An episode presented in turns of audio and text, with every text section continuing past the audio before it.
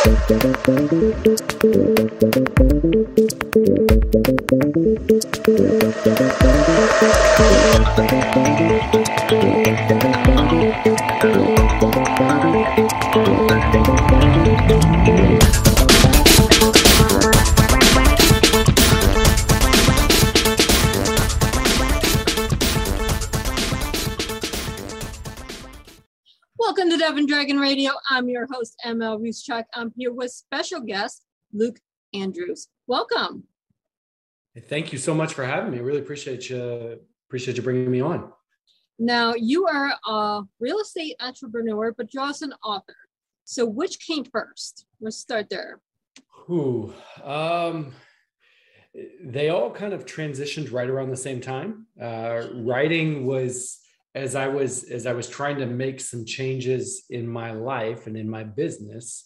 That is what prompted the the writing. Um, I was in a corporate kind of nine to five role.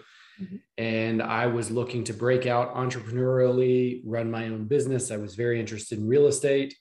Um, but if you listen to a lot of the the pundits, you know, some of the the big people out there, like a like a Grant Cardone, who is fantastic, has a lot of great things to say. But what he'll tell you is, well, you need to to quit your job and move to a new city and find someone who's doing it great and go work for them for a year for free and learn everything you need to learn. Those are all fantastic things.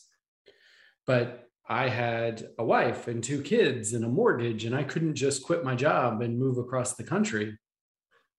And so I thought there had to be a lot of people in a similar boat to me that really wanted to make changes, but couldn't make those big drastic changes. Mm-hmm. And so I started documenting my journey about how small little changes, incremental changes on a daily basis add up to big exponential gains down the road. And I just, I started writing behind that. And when I considered publishing it, turning it into a book, I had a couple of people that laughed at me and said, you know, you barely passed English class. You don't know anything about writing, about publishing, about selling, about any of that. Um, I think that was kind of the the fuel and the fire that I needed to go out and, and get it done. And that first one, it I was fortunate enough that it landed on an Amazon bestseller list, and uh, it, it it did well for me. So excellent. I mean, okay, if you go to the track of being an author, just just that part there, mm-hmm. a na- nightmare. Your first book, because how many of us actually graduated um, English lit in college. Not very many of us. Not many. so, so you have to have an editor. You have to have people that understand literature and formatting and all that other stuff. Otherwise, you teach yourself a lot of information that you might not learn anywhere else. But then you have to get the book out there and then you learn sales. But you can take everything there and add it to any business model that you come across you're you're 100% correct and i mean really what it taught me was that just because i don't know about something doesn't mean that i can't figure it out um, you know it was just it, it was a great lesson that i was able to take with me and now i can train other real estate agents and i can teach my kids these lessons like hey just because you don't understand something today doesn't mean that you can't figure it out if somebody else has done it it's possible. There's a roadmap that's out there. You just got to figure it out and you gotta got to blaze your own trail. Exactly. And just because there's a roadmap doesn't mean you have to follow every piece of that roadmap. You exactly. can find you can find shortcuts if you look hard enough. Absolutely. And that's why we have business entrepreneurs out there. We have people that talk to other entrepreneurs because we're a community. That, that, that's right. And I mean, we're just, you know, like-minded people. And although the, the end goal may be, maybe a little bit different, we all have very similar visions. We all have very similar dreams. We're just looking to, to, to change the world in, in one way, shape or form. So, okay. So let's shift over to your business a little bit. Mm-hmm. Your business is real estate and you're teaching other, you have a team of 20 agents right now. Obviously, I, I do uh, 20, 21, I believe you didn't start out with 21 so no. obviously obviously this was slow growth and you started with what yourself and maybe one or two others So I was I was fortunate enough. My my broker that I came over to work with, um, you know, he's someone that I have known for a long time, and he does he does things the the right way. He's got a very big vision. He's got big thoughts, big plans, big goals, big dreams, very similar to what I do. And as I was looking at transitioning out of my corporate nine to five, he was in a phase where he was looking to to grow his team and that was something that I did in the corporate world. And so I was able to come over and advise some on that. Uh, but also, he was at a phase to where he didn't have enough time to dedicate to all of the new agents that he was bringing in, everything that they they deserved, everything that they needed to get up and running. And so we created these these additional le- layers. They were almost like sales managers, which I took on one of those roles. Mm-hmm. But as we started to grow over the next year or two, I realized I didn't have enough hours in the day to adequately dedicate to the people coming in. Um, so I created another level underneath me. Um, so now I have people that kind of take some of that initial onboarding off of my plate.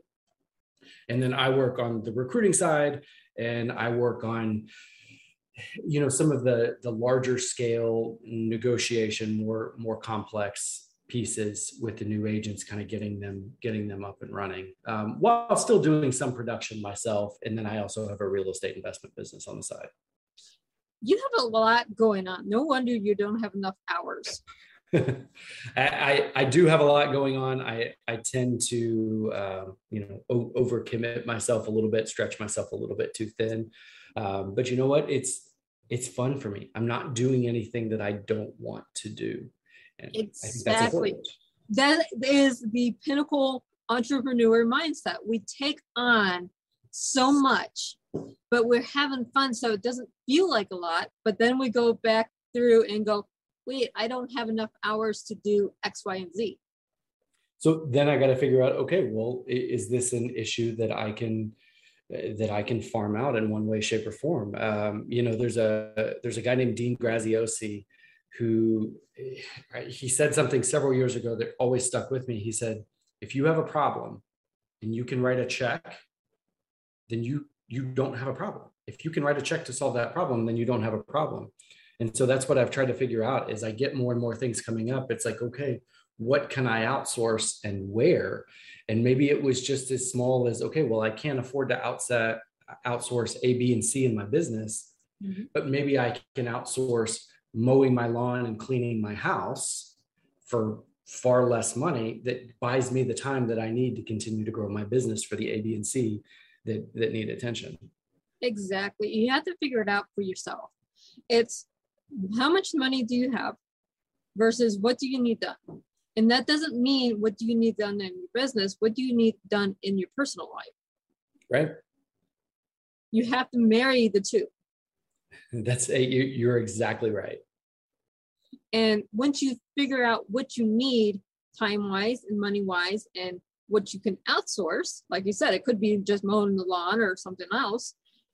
Now you can figure out what other things you can take away from to grow what you need to grow. Yeah. And I mean, with the, you know, there are other entrepreneurs right now who have created businesses that help with virtual assistants Mm-hmm. Um, you know, I have found that virtual assistants can do just about anything for you. Um, they've got very a very broad range of unique skills, and so I'm finding that for very inexpensively, I can outsource many of the tasks that I was doing that were remedial is not the right word, but just more just very task oriented. And so I can outsource some of that so that I can do some of the larger thinking, more complex stuff in my business that really helps me grow and have somebody else kind of keeping the trains on the tracks on a daily basis. Exactly. A personal assistant, virtual personal assistant is great just to answer email. Mm-hmm. Answering emails, paying bills, um, you know, returning text messages, things like that. Uh, managing schedules, it's it's all uber important, and you don't realize how many hours of the day that you're burning doing those things until you sit down and and you have somebody else do it, and you're like, where did all this free time come from? Yeah, then you fill it up with other things that you invent for yourself. That's right. And then the process starts all over again, right? Right. I mean, I can't tell you how many times I've hired someone and go, oh, I have all this free time now. I need to invent work because I have free time. Yeah, I call it. I mean, it's it's very similar. It, I call it time debt um, because it's very similar to traps that you see people fall into with, you know, they'll rack up a bunch of debt on credit cards and then they'll get a windfall that's able to pay them off. Mm-hmm. But then all of a sudden it's like, okay, well, now I have all this extra credit. I'll be better about it this time. Yeah, no problem. And then all of this, before they know it, it's racked back up again. It's the same thing with our time. We have this debt to our time. And, you know, I fall into that trap of, okay, I get all this free time, but then I just find ways to fill it back up. Exactly. I mean, if you go to, okay, we're going to expand our business today, just as an ex- example. Okay, what do I need to do to expand my business? Well, I need to outsource A, B, and C so I can get the D. But at the same time, if I'm outsourcing here, I have all this free time. So now I can take on D through G, and I'm not ready for anything else right now. But I'm going to do it anyways. Right. So, but this is what entrepreneurs do when we have to teach not to do that because we have, we get into business mind. We want to be CEO, we want to be the leader, we want to be the head, and we have to micromanage everything. Well, when we micromanage, what do we do? We take away time that other people could be working and we could actually be enjoying our lives that's one thing that's been key in my business is letting go and empowering others to, to do things and understanding that just because it's my way doesn't mean that it's the best way. Sure the, the buck stops with me when i'm the ceo of my business but mm-hmm. you know i have to allow others to be able to make decisions and potentially do things and you know they may do them differently. And at the end of the day i found in some cases that they actually end up doing it better than i do when they do it their own way um, so by empowering others, it's really freed up a lot of time and energy in my business that I can focus on larger picture. And like you talked about, just the growth. You know, I need to go from D to G, and now I've got to go to H I J K and L. Mm-hmm. Uh, but I'm not able to do that if I'm not giving up some of my responsibilities on a daily basis and empowering my team to take over. Right. You have to a, keep your aces in their places. So if someone's really good in math, you want them in your financial area if, or in numbers. If they're really good at English, you want them talking to people. If you, you know, you find out what they're really good in and let them be there. Obviously, if they're good in math, you don't want them doing your customer service when they don't know how to talk to people. Right. I keep their keep your aces in their places. I, I like that a lot. I've never heard that before, but I, I like it a lot. Well, as a younger person, I worked at McDonald's in a corporate McDonald's. One of the sayings for your training for management is keep your aces in your places. Why? No matter from McDonald's to Walmart, if you're in a place that you know what you're doing, and you don't you're not good in something else and they put you in something else obviously whatever they put you in and you're not good in you're not going to be the best especially when you have time issues. You're you're 100% correct and it's it's so important to make sure that we're we're allowing people to to flourish in their particular set of skills. Um, you know that's what i try to let my team dictate what their skills are. I don't try to tell them what their skills are. I let them tell me what their skills are. Mm-hmm. And then I try to help set them up for success and, and put them in the right positions to succeed. Exactly. It's okay, do I want to learn this position? Am I good in this position? Do I understand the position? Or do I just want to stay in this type of setting? You have to, as an employee, figure out what you're good at and then tell your people that are above you, okay, this is what I'm good at. I'm not good here. Keep me here, and we're good. Exactly. Now, what is the title of your book? At least one of them. Uh, so the first book that I wrote was Small Steps, Sizable Gains, and like I talked about, it was just the idea of moving, you know, small incremental steps leading up to these to this exponential growth.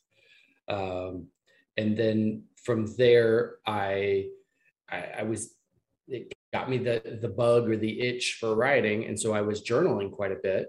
And so i've got all these journals that i'm buying and they've all got little bits and pieces of things that i really like. Um, but there was not one that just really fit exactly what i was looking for from a guided journal perspective. And that's when it hit me. It's like well hey dummy you know how to you know how to format something and self-publish it and everything else and so i just I basically took a piece of paper and I created what I wanted exactly out of a journal. I found somebody on Fiverr for $75 to format it. I sent it over to Amazon. I hardly sell any of them, mm-hmm. but when I need one, I just have one printed and sent to my house when one fills up. And so it was it was that simple. Sometimes the the book piece of it and the publishing piece of it wasn't even necessarily as an as an income stream it was a therapeutic thing for me and then it was also in form of the journal. It was it, it was just out of necessity. It was something that i needed and i found a solution for it. Exactly. How many businesses out there you do out of necessity not because you actually need the money? Well there, there's the old saying that it's like if you want to make a million dollars solve a problem that helps a million people. You know right. if you want to make a billion dollars solve a problem that helps a billion people. It's all about problem solving and realizing what does the market need? Not what do you want? What does the market need? Exactly. If you're going to do a book, what the, the, does the market say? I need a book. Well, or does the market say I need a fantasy book because we want to escape 2020? Do we need a journal because we need a therapy? Do we need what do we need in the market?